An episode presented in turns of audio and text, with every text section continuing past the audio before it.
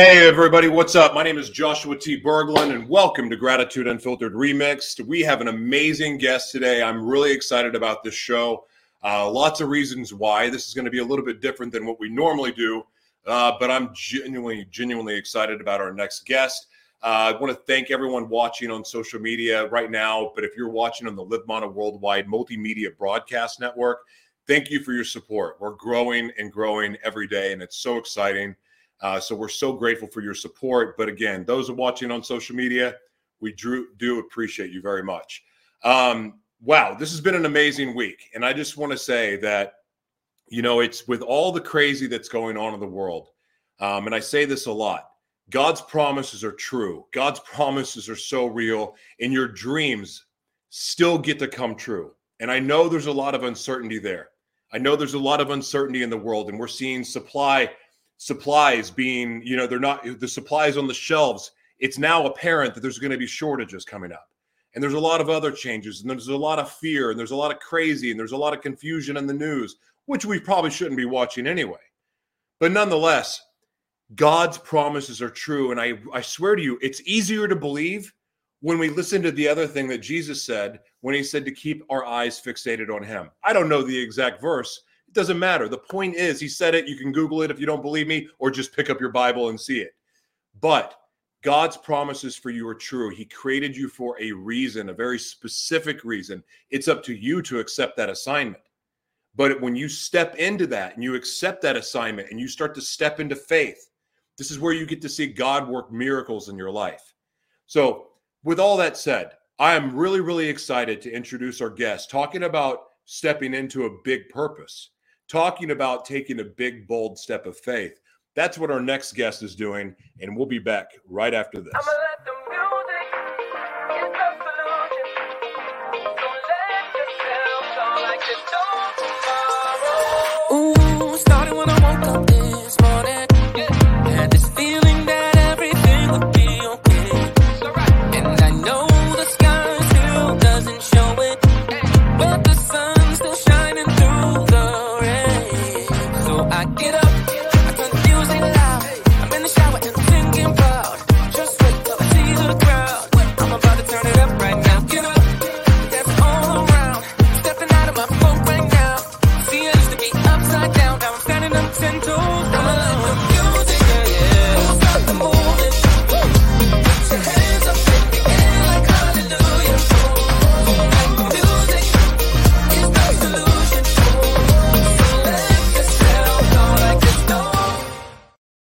Welcome back to Gratitude Unfiltered Remixed. I'm your host, Joshua T. Berglund. My lovely wife is over here painting.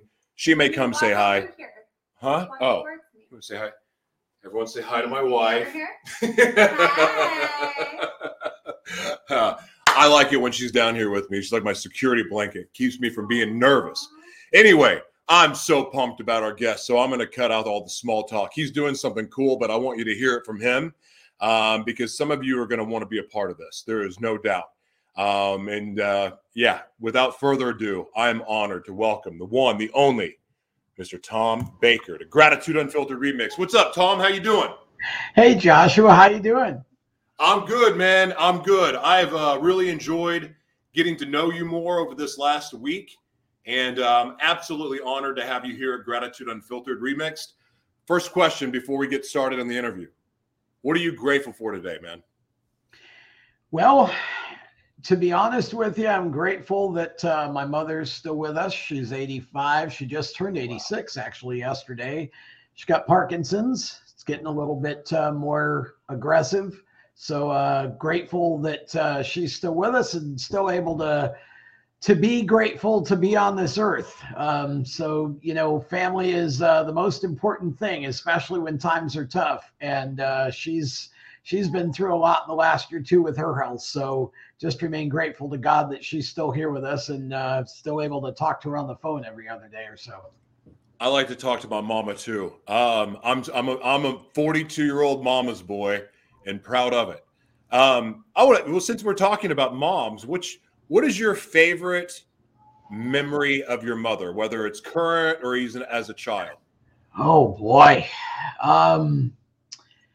Gosh, I don't know. There's so many. I'll give you one that's a favorite memory of both my parents. Okay. But my mom told the story, and it'll tie into what we're talking about today. I grew up going to the local racetrack. My parents' first date was at the track, and they started taking me when I was 5. And so I think that was 1973, and it got to, what year would it have been? Either 93 or 94. I can't remember which. And I had started writing for the local paper, and I was doing local radio about racing. And I went to the track for their open practice. And the one thing that I'd always wanted to do that I had never been asked to do or had a chance to do was to call a race as an announcer at the track. Well, they had their open practice, their spring preseason practice session. I was out there just covering it for the paper and whatever, doing my media thing. And all of a sudden, one of the track promoters came up and asked me what I was doing, if I was busy for the day. And I said, well, I'm just doing my thing. And they said, well, Roy isn't here. We need, somebody to talk on the mic for the afternoon. Would you be interested in doing that? And they didn't have to ask me twice. So I went up to the tower, and I'm just announcing and calling practice and talking about the drivers and the teams and whatever, and just the time of my life. And my brother, by that time, my younger brother, 4 years younger than me, had started taking pictures. So he was in turn one shooting pictures of the cars. And so when I got back home after it was all over, we were sitting on our porch, and my mom told me that her and my dad had come out to watch some of the practice. And she said, it was the coolest thing for us to see your brother shooting photos in the corner. And then we started hearing the voice, and we thought, well, that sounds like Tom. And so, she said, it was the coolest thing for us. Never would we have imagined that all those years that we took you two to the races as kids, that it would end up being something like that, where you're both working in the sport. So, that memory has always stuck with me, of that conversation and the two of them being kind of proud of both of us and kind of amazed by what it had all turned into, us loving racing into working in the sport. How'd you know that you could announce? Were when you were younger watching racing, did you listen to the commentating and kind of practice it yourself? Did you just hear it in your head? Like, how did you know that you could do this? Because stepping behind the mic and commentating is not necessarily an easy thing to do. Well, I'll go back to my mother again. She always likes to tell people when she meets them, when I introduce her to them, she likes to tell the story of how I didn't start talking until I was 2.5, and I haven't shut up since. My wife says that about me too. Now, of course, when I introduce her to someone, I tell that story. So, it takes away her thunder. But she... when I was 5 and 6 years old, I would go to the track, but I had Matchbox cars galore. We had 3 rooms in the downstairs of our house, and all 3 had carpet. And so they were all different racetracks, and I would keep points, and I would announce my races. Now, thinking back on it, I didn't ever anticipate it. I wasn't thinking, oh gosh, if I get good at this, I could be an announcer.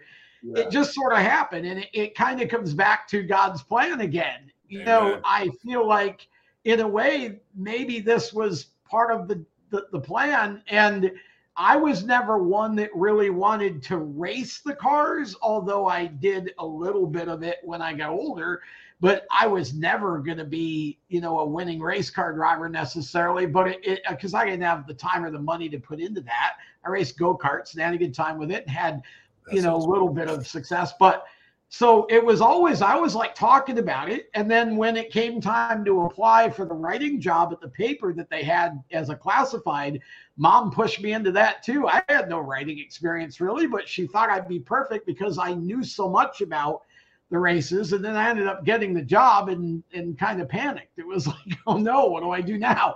So the announcing thing just kind of came normally to me, and as did the radio thing, and that kind of all ties into the stuff that that I'm doing now and have been doing for the last 35 years.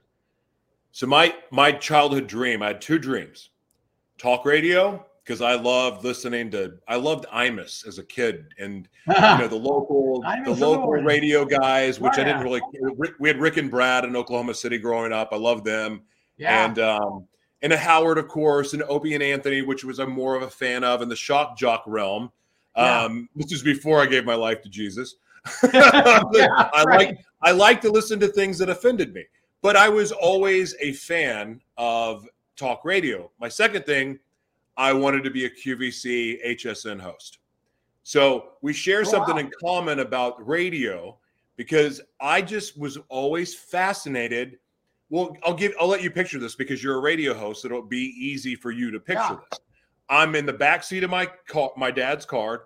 We're driving, you know, wherever, and we're listening to KOMA, which is the oldies station in Oklahoma, which you could hear in California at night. Crazy thing. But he would tell me stories. He toured with Ike and Tina and Jerry Lee Lewis. They had a band with a couple of top 10 hits. And anyway, he would always tell me stories of these bands. Well, then I would hear the radio jock do the interviews of the band members or politicians or whoever. And I was fascinated with just and I didn't really understand it at the time, but the questions. I always found the questions more interesting than the answers.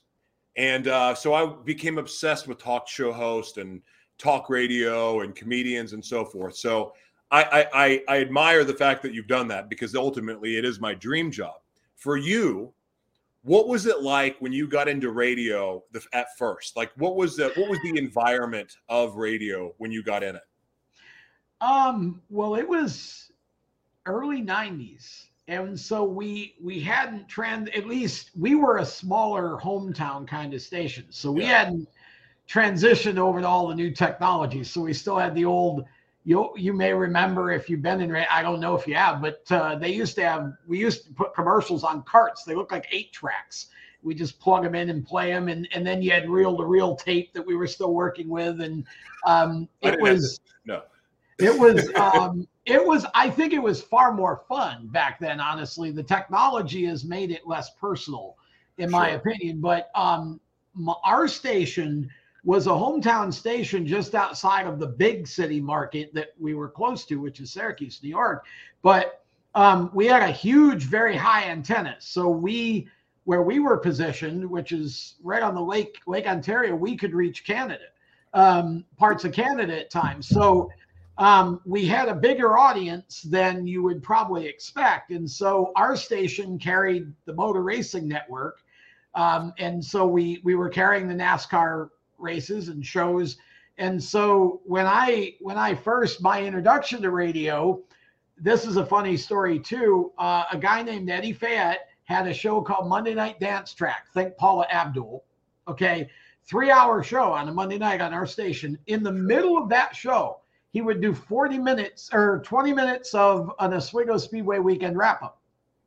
So he would talk about the racing at the track in the middle of this dance show. It's kind of like a square peg in a round hole, but he loved the racing. So he made a fatal mistake one night and asked me to join him. And what happened at that point was 20 became 25 minutes, then 30 minutes, then 35. You know, it would get – and so finally – as I like to tell people, and I've said it to him and he laughs, that Eddie fired me in the nicest sort of way, because what he said was, man, he said, you are so good at this. You know so much about racing. You bring so much passion and so much energy to this. He goes, but I can't take any more away from the dance show. He's like, you need to get your own show. And so... So I went to the station owner, and that's how it got started. He agreed to do it, and we positioned it right after the NASCAR live talk show on Tuesday nights, thinking we would hold that audience.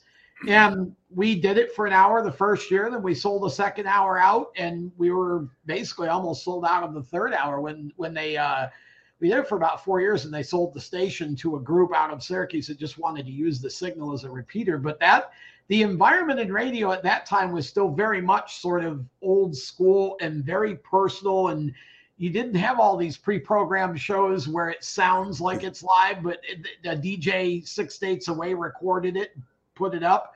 You know, it's just radio's changed so much, and honestly, not for the better, in my opinion. I miss a personal morning show. I miss the local, you know, talking about local people. You know, I think it's a shame that we've gotten so much corporate with it. Did syndication? Do you think syndication forced that to happen? Where hosts were getting covered in multiple markets instead of it just being local and isolated, where basically the big money came in? I think technology forced it, actually. I think it made it easy for somebody in Texas to pre-program a morning show for somewhere in Tennessee.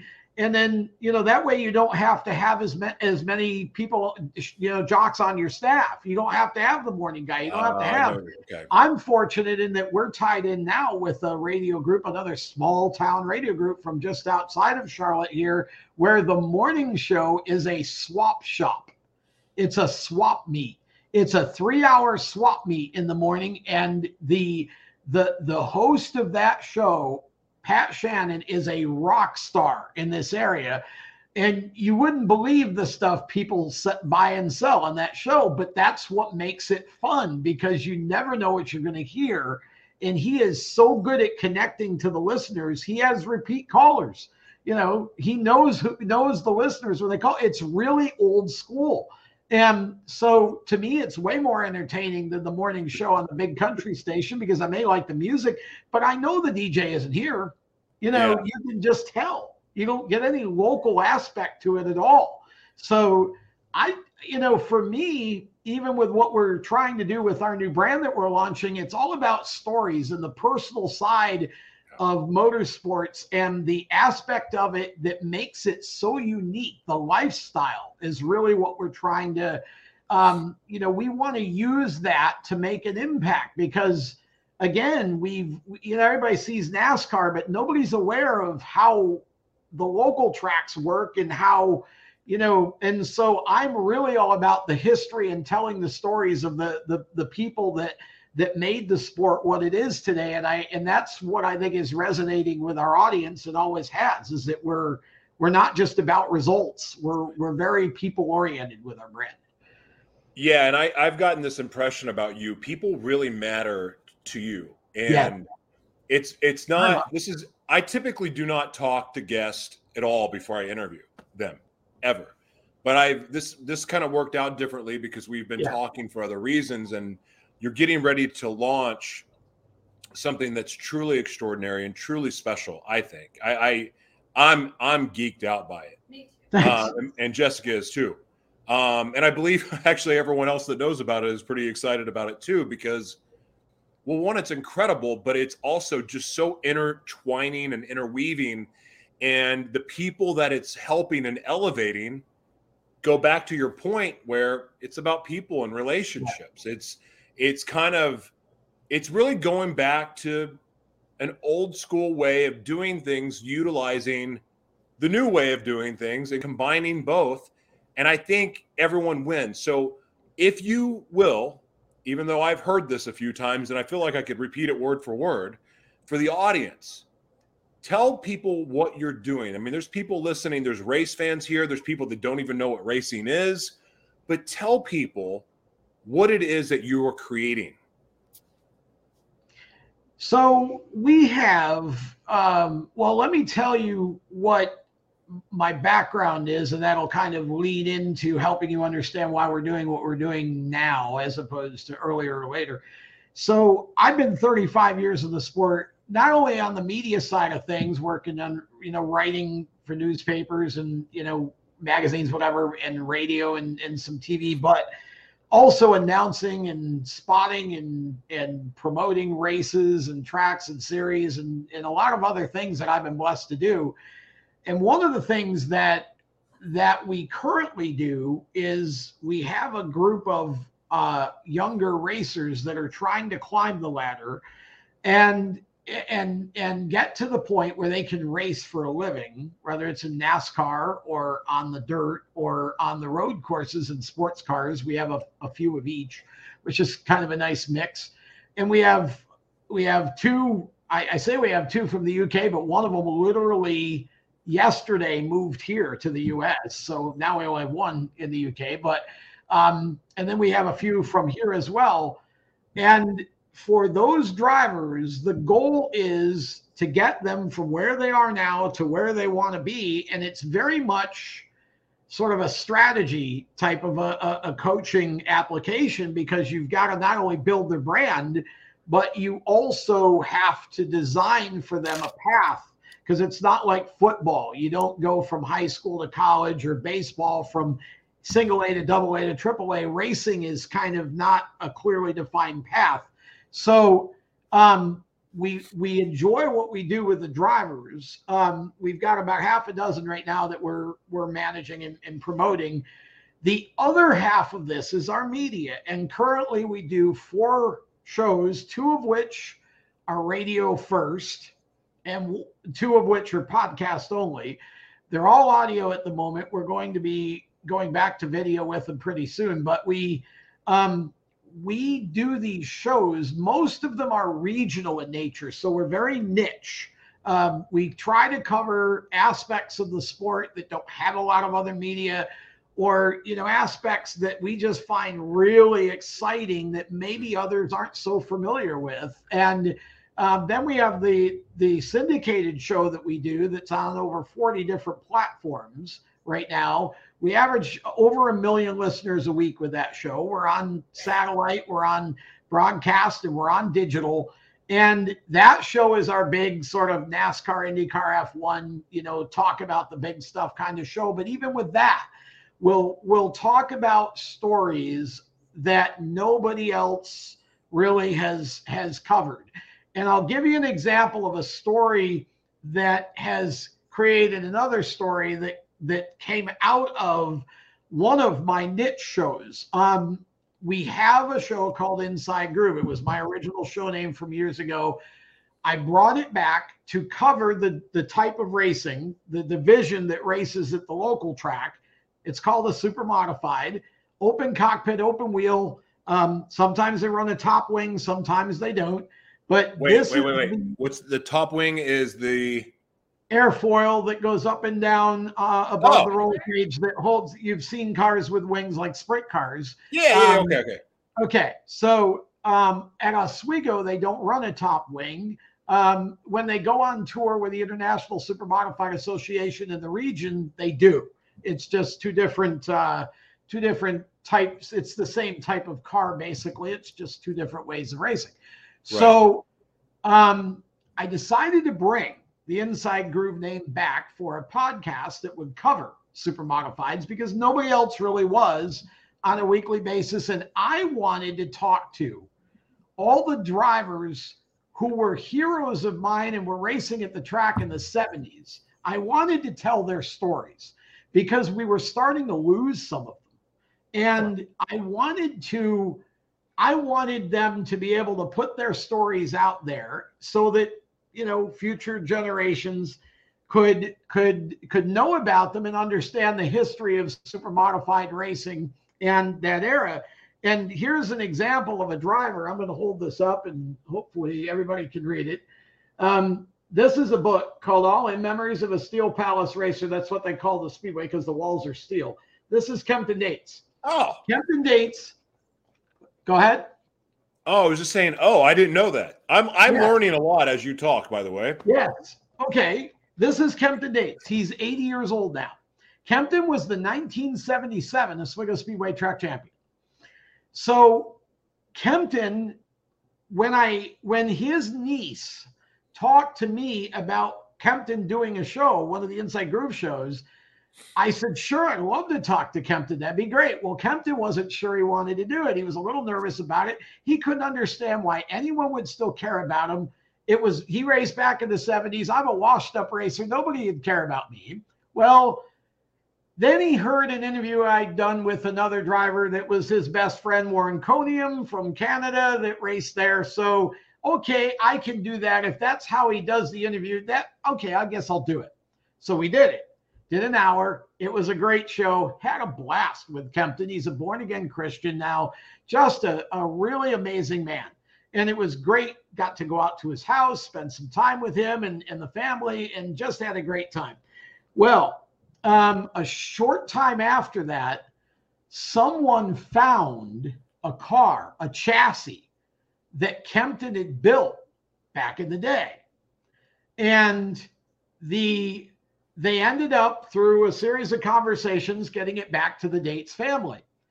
Well, they bring it over to Kempton, and Kempton takes a look at this car, and it turns out that is the chassis, the frame of the car he won the championship with in 1977. Wow. So this becomes the catalyst for a complete restore of that car. And literally, I'm not kidding you when I say there was probably close to 100 different individuals, or maybe more, involved in various processes of this restoration, who, you know, somebody had a rear end, somebody had this part, somebody had that part, because super modifieds are mostly, they're not, you can't go buy them, you know, at a machine shop. They're mostly handmade, so a lot of the parts are handmade. So he wanted to restore it to the way it was back then. So you have to source down all these different parts. Well, finally, they get the car. It took almost a year. They got the car back together. And this past August, a couple months ago, Kempton took the car to the racetrack for Old Timers Night, Retro Night at the Speedway. And Kempton, at 80 years old, strapped into that car, same helmet that he had back in the 70s, went out and took some slow laps in front of the crowd. What's a slow lap? 100 miles an hour? Oh, no, not even close. Probably 50 or 60. He wasn't pushing it.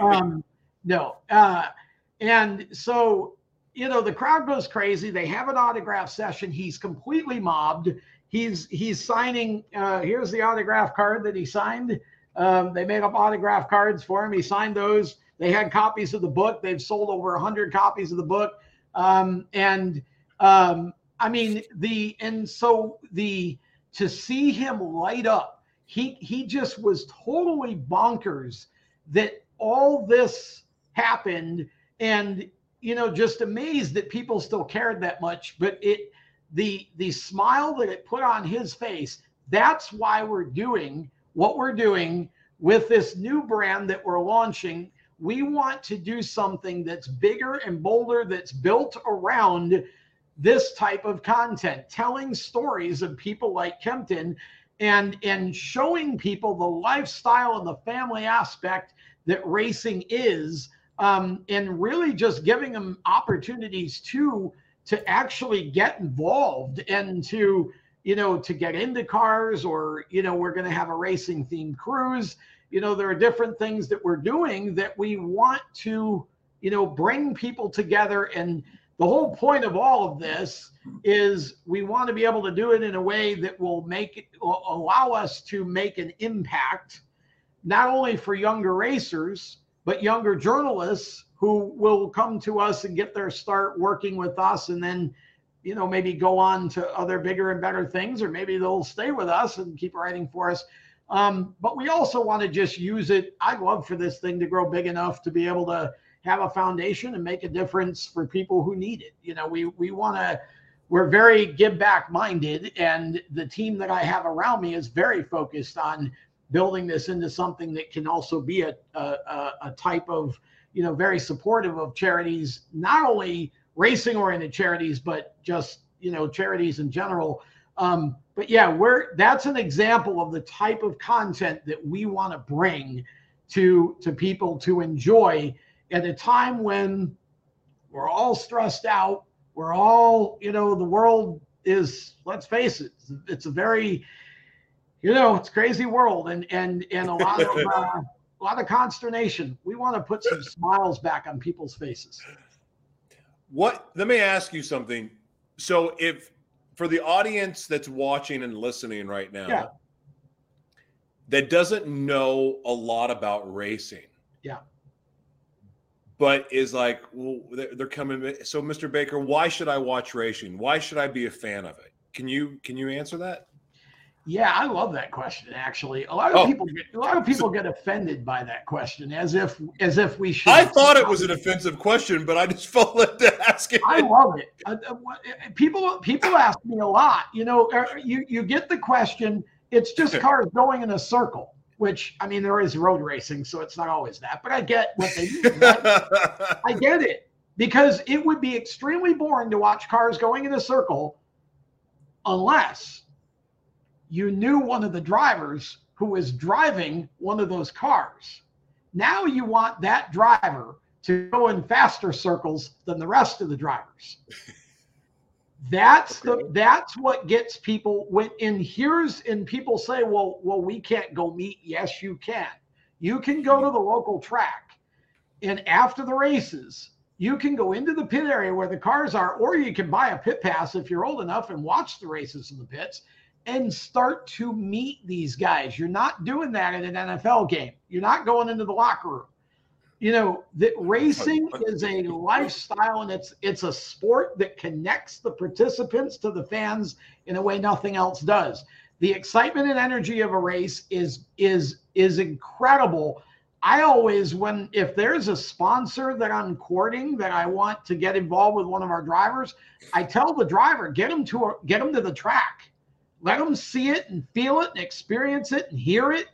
The atmosphere is like nothing else. And that's what makes a race enjoyable, is when you have somebody to cheer for.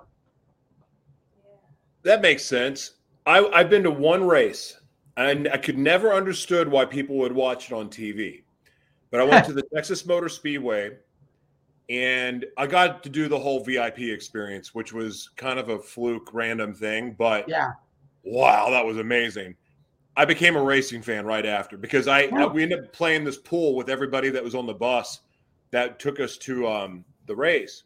Sure. And I got a driver. Well, I got Junior, like typical. Of course I got Junior. But I had someone to root for, because if I would have won, or he would have won the race, I would have won all kinds of money. Yeah. And I got into it. So then it became, you know, watching when they were drifting, I think they call it. Okay. I don't know, but just the way that the cars move and position and work together and fight against each other, all that stuff, it became a little bit more interesting, because I started to notice, hey, this isn't just driving a car. There's some science here. Yes. This is not a dummy sport by any means. Like, this is complicated. So I kind of became a fan of it, because I started to appreciate that there's a lot more that goes into it than just getting behind a car and slamming down the gas pedal and trying to drive. Yeah, it's way more. It is way more, and it's a team sport. So it's a team sport in a way that no other sport is, because when the driver's out there, it's the driver, but when he makes the pit stop, it's the pit crew. You know, yeah. And so you have to experience racing, and that's why, if your first impression of it is watching it on TV, for me, it's like, I've been to a lot of hockey games, and I'm a hockey fan in person. I can't watch it on TV. It doesn't get me into it. You know, yeah. Drag racing is like that. TV can never capture you can stand at an NHRA drag race on the line, and when the cars fire off, it literally moves you off your spot. It will literally, the ground shake will move you off your spot. Wow. You can't, there are things, it's an experiential sport, but it's also the only sport, like I said, where you can become great friends with the competitors and the people involved, and where the whole family, when a kid starts racing a quarter midget at 5, a lot of times it's the father crew in the car, the mom taking lap times and getting the food ready for dinner, you know, big brother's helping on the car, doing something, whatever it is, but like, everybody's involved. And so what makes what I do fun is finding the stories like Kempton's or Gary Elliott from Canada, who's 73 years old and has made 859 straight race starts, and he's had the same sponsor for 47 years, Quaker State, 48 actually after this year, I think. They call him Canada's Iron Man. His goal is to race until he's 50 or until he's 76, 50 years with Quaker State. You know, wow. Amazing. Like the guy's an amazing, and again, very Christian, very, he's just an incredible man to know. And these are stories you don't see everywhere else. We want to go, you know, so it's doing something for some of those people and the behind the scenes stuff. And so we want to put the passion back into the motorsports media kind of thing. And that's really what we're about and what we want to be about. You know? So when politicians talk about grassroots efforts and grassroots campaigns, essentially that's what you're doing. And I mean, I really see the kind of what I'm seeing with this is you're going to have an option of, I know it sounds crazy, because I heard you say, I'll never be as big as NASCAR. I will not have that kind of, but you can become a threat. And when you become a threat, guess what? Someone tries to buy you out and then you don't have to sell. But that's like what you're doing. Because from what I understand about the racing business and as a whole, like attendance is down at races. Of course, attendance is down everywhere. That the racing business is changing a lot. And it's not, I mean, a lot of the major sports are changing. It's, the world's changing. Everything's changing. But technology is changing. But what's old will become new again because there's nothing new under the sun. And so we're coming to a time again. It's kind of like us believers. I don't like to call myself a Christian, but I love Jesus with all my heart. Like we're going to have to go underground soon. Like, so it's going to be like the Underground Railroad. And like, I mean, but I think that business and the way that things are going, like there's going to be a strong desire for these grassroots community-based organizations again, especially after we all get tired. I mean, I think frankly, we're kind of sick and tired of the way corporations have taken over the world. So when the reset happens, whenever that is, I think there's going to be a really, really great opportunity for companies like yours and what you're building to not only start off to get the grassroots campaign going, but for you to build rather quickly because of the technology that's available now. And you already have, my goodness, I mean, you've got 30 years in the business. So you've got a name, you have a reputation, you do amazing interviews. You're really interesting to listen to. I mean, I've been on like multiple calls now with you and now this interview, you're just fascinating to listen to. And the fact that your heart is genuine for wanting those good stories, well, that makes great content. People love real stories. And honestly, I would be more drawn to hearing the younger racers' stories and then the old school guys that are retired. Yes. Yep. I think you've got something super special there. And just revitalizing. I mean, think about when Kiss got back together and put on the makeup.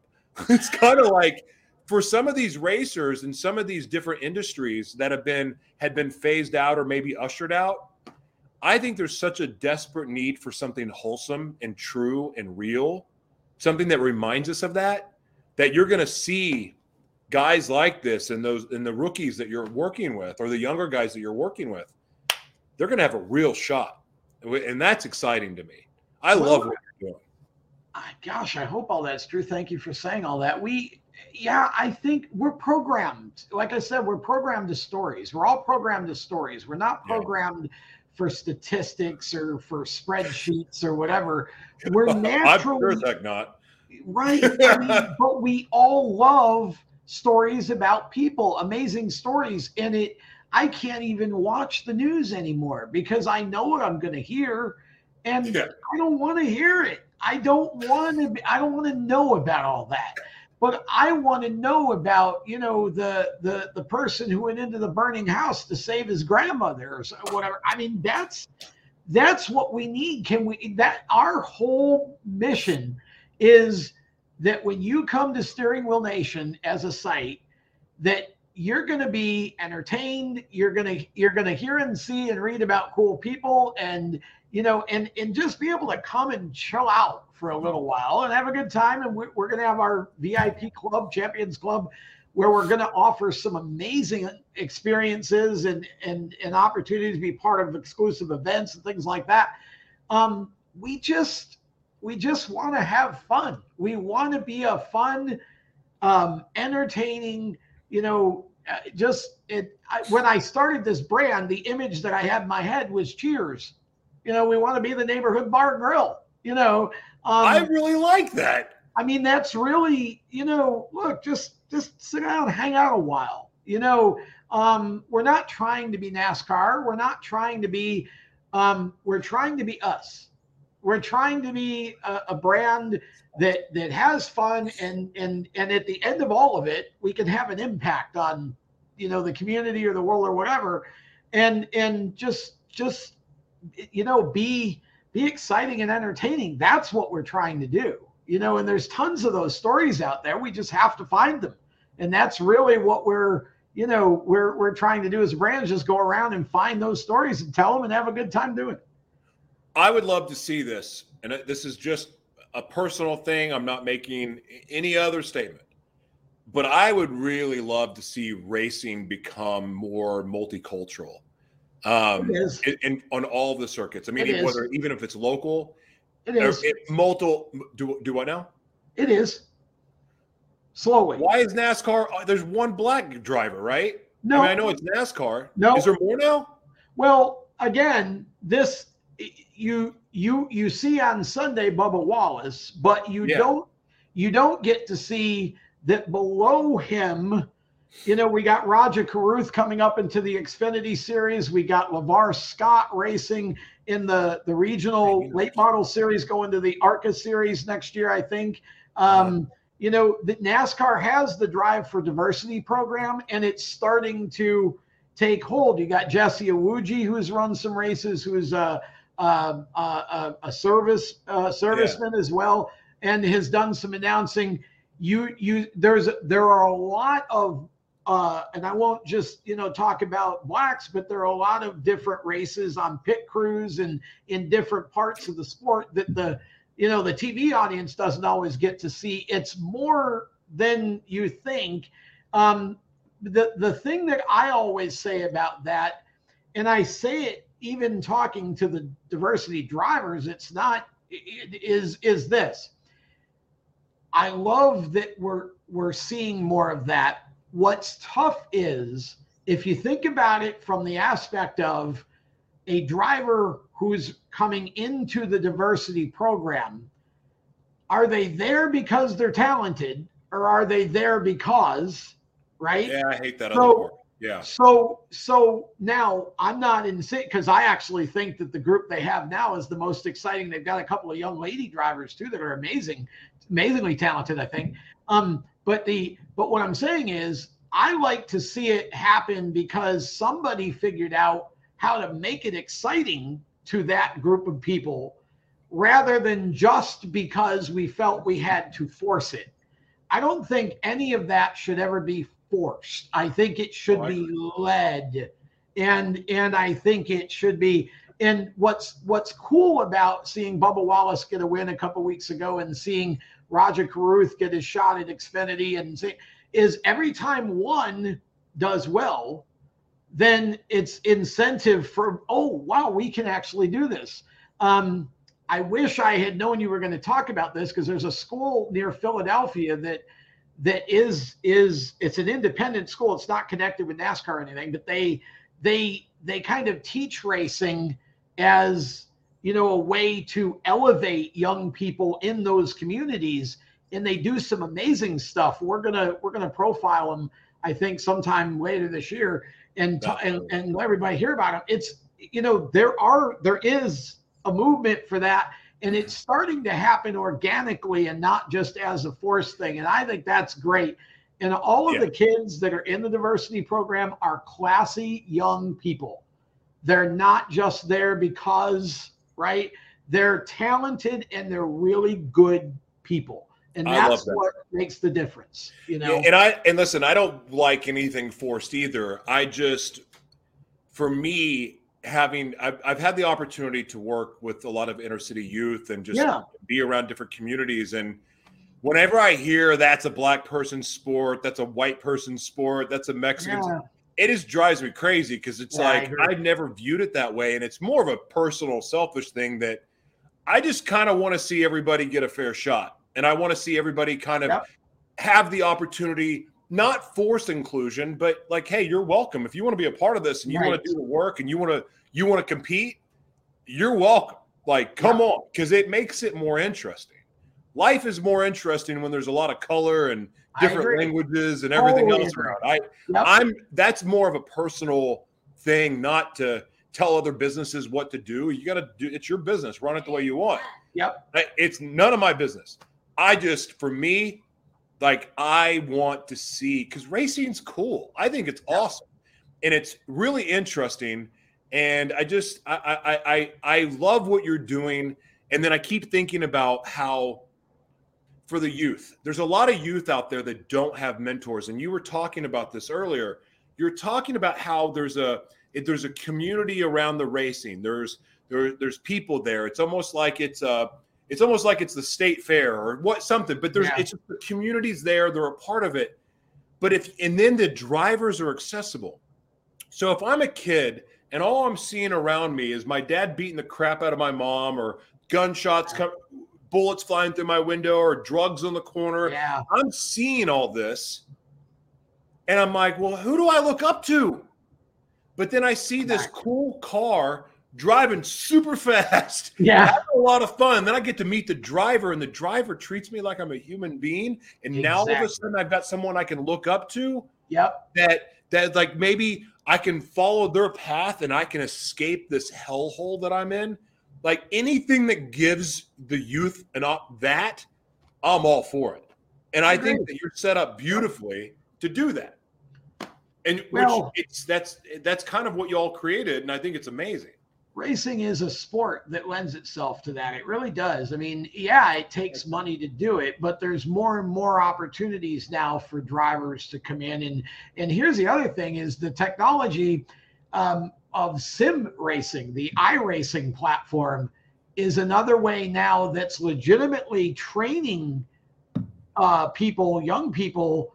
They race on the sim in leagues and get good at the leagues, and then there now is a NASCAR NASCAR series that takes these kids, and they have a draft, and each NASCAR team has a sim racing team. So cool. So they've now, and we've seen a couple of those guys. William Byron, who races in the Sprint Cup series now, William Byron came out of the sim. He raced sim when he was younger, got into a Legends car, won 34 times his first year. And has climbed the ranks and is in NASCAR's Cup Series now. And his first racing introduction was the sim, and he went from sim to seat.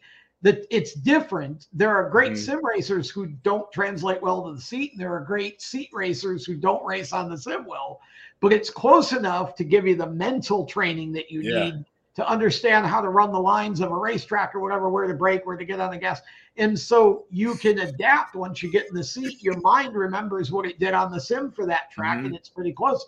So there are more ways now for more people to get involved in the sport, even as drivers, than there were, 20 years ago. So it's pretty cool. Let's get back to business really quick, because we're running out of time. I didn't ask you. I only told you one question I was going to ask you, and that was the first one. Okay. You don't have to answer this, but I feel led to ask. Okay. You asked not. What is it? You have not because you asked not. How much, if to do everything that you're wanting to do for the drivers, the media, the racing, all of it combined, because it's one big giant organization that you're created.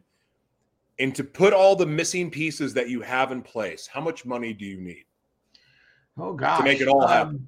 Well, the driver budget for next year, if we did with them everything we wanted to, would be somewhere between $4.5 and $5 million for the drivers.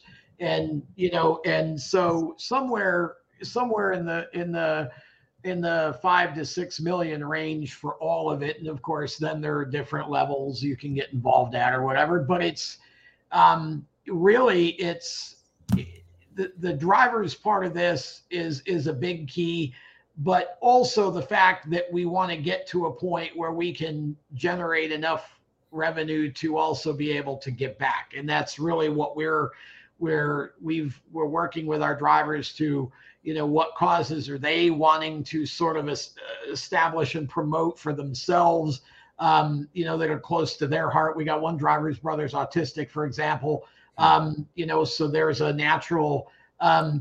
You know, and so we want to be a brand that's fun and entertaining and really exciting, but we also want to be a brand that's community minded and gives back as well and helps to create opportunities for people. And so, you know, that's really where we're at. You know, it's we're a startup. We're finishing up our website now. The social medias, we've turned them on, but we haven't been pouring a lot of content just yet. We're going to start doing that over the next few weeks. But yeah, we've got some opportunities here to expand our lineup of shows even. And so, you know, looking forward to going forward here as a brand, and we're going to have some fun with this. Yeah. An audience, I know there's some social media experts that watch and managers. You guys hit me up. I have an opportunity for you. Potentially that I would actually like to talk to you about. It just reminded me, sorry to interrupt our broadcast to make that announcement, but you guys private message me. Man, listen, as I said, I'm a huge fan of what you're doing, and I would like to have you on again. I can talk to you for hours. Actually, I have talked to you for hours, and we keep talking for hours, and I love it because I love what you're about. I love your heart. Thank you. And I mean, some of our conversations have been a little bit abrupt with you, but that's me. That said, your heart, and I'm saying this to I want to say this to the audience, to him. What I've been blown away by is his heart. I love what he's doing. It's not bullcrap. It's all genuine. His heart for this is not some business opportunity. I love the fact that he's not talking about, well, anyway, I don't need to go into all of that. But there's a lot of you out there that are looking for places to park put some of your money in, like good soil, a good investment, a good thing to be a part of. You're looking to maybe get out of the Bitcoin because it's going to crash soon when everyone finds out who owns it. I don't know. There's a lot of things. There's a lot of places that you're looking to put your money. I know that some of you all that watch the show have invested and sewn into other organizations that I've recommended. I'm recommending this organization. 100%, because the dude's for real. And when you hear the whole vision, he didn't go into all of it. There's a lot there, but it's awesome. And I'm really excited about it. Like I keep telling him, like, anything I can do to help, let me know, because I think it's super cool. And here's the thing that's super awesome about what he's doing. You can take any niche industry and take this model that he's creating and replicate it. So this has got legs upon legs upon legs. Like, this is a really cool thing he's doing. So if you're out there and you are interested in what he's doing and you want to know more, you want to connect to our friend here, then please, you can private message me. Or, sir, would you like to tell people how they can find you? Yeah, you can go to, if you want to, just go and like or follow, whatever the social media calls for. Steering Wheel Nation is going to be the brand. It's at The Wheel Nation on Facebook, Twitter, and Instagram, The Wheel Nation. We tried to do Steering Wheel Nation, but the Twitter character name limit bit us. So at The Wheel Nation, and you can send me a message through any of those, or, you know, of course, private message, Joshua. Yeah, I mean, it's just we're really excited about what we're able to do here, and thankful that God has kind of led all of us in our group to the place where we're at to be able to do this. This is kind of, for me, it's taking all of the knowledge I've learned for 35 years and being able to marry it with the current technology, a lot of which I don't understand. That's why I have other people. you know, we love telling good stories and fun stories and helping people to grow and succeed. That's really what we're about. We just use the excitement and energy and passion of motorsports and fast cars to do it. And, you know, that's, I appreciate the opportunity to come on and talk with you, Joshua, and would be humbled to be on anytime. Yeah, I'm a fan of you and what you're doing. And again, I love your heart and super gracious that you came on today. If there's a driver out there or somebody that's interested in getting into driving and wants you to represent them or wants to be a part of this organization, can they reach out to the same contact information? Yeah, you can just go to, again, @TheWheelNation. Not necessarily the right fit for someone who's never driven, but if you've been in racing, I had to ask because I may want to go into NASCAR now, so I don't know. Well, I can tell you, I can point you in directions to get started, but there are definitely ways. And I will say again, my answer has changed. It's kind of get an iRacing set up and start on the sim is what I recommend. Or if you've got a car that's kind of a sports car, you can take it to some of the road courses around the country and do track days and kind of polish your skills and get driving instructors there to help you, and we can certainly point you in that direction. But yeah, we just we have a great time with what we do and have a great group of people. You know, again, this is for us. Our mission is helping people grow and succeed through what we do. We love hearing great stories from any industry, honestly. You know, and we know that there are a lot of those out there. And like I said before, I appreciate the opportunity to come on a show like yours because your show brings those stories out. And we need more content that tells us what's cool and what's good and what's fun going on. And, you know, much less of the content we seem to be seeing in our news feeds these days, in my opinion. Yeah, amen to that. And by the way, I won't be signing up for racing. I'm not even a good driver in a regular car. So me in a race car, not the best idea. Mr. Baker, God bless you, man. I appreciate you being here. We're going to publish this out. I'll send it to you when we're done with the publishing that we do. I'll send you the media kit. And those of you who want to get in touch with Tom that lost all of his information that he just shouted out, you can head over to livemanaworldwide.org. You'll be able to see the media kit there and have access to all that Tom's doing. And Mr. Baker is just, again, thank you, man. I appreciate you and look forward to talking to you again, sir. Well, thank you for having me on. Praise God for the opportunity and look forward to being on again anytime. Yes, sir. See you soon, man. Take care. Bye-bye. Tom Baker, everybody. I could talk to him for hours. Absolutely incredible. I don't like saying somebody's an incredible human being so much, but genuinely, I'm just a good guy. And I've been kind of a jerk twice. So because I can be like that sometimes and not intentional. I get too fired up. That said, he's the real deal and I appreciate what he's doing. And I hope what he's doing, either he takes that and then spawns it off into other areas. But when the world sees what he's doing, like the whole thing, you're going to go, well, why couldn't I do that? He's doing it. God bless you guys. Thank you for being here. No music today. We'll be back next week. And we have some new changes coming up, which I'm really excited about. I hope you will enjoy. God bless you guys. Have an amazing, whatever day you're watching this, have it be amazing. And the day after that, and the day after that, and the day after that. God bless you. Peace out.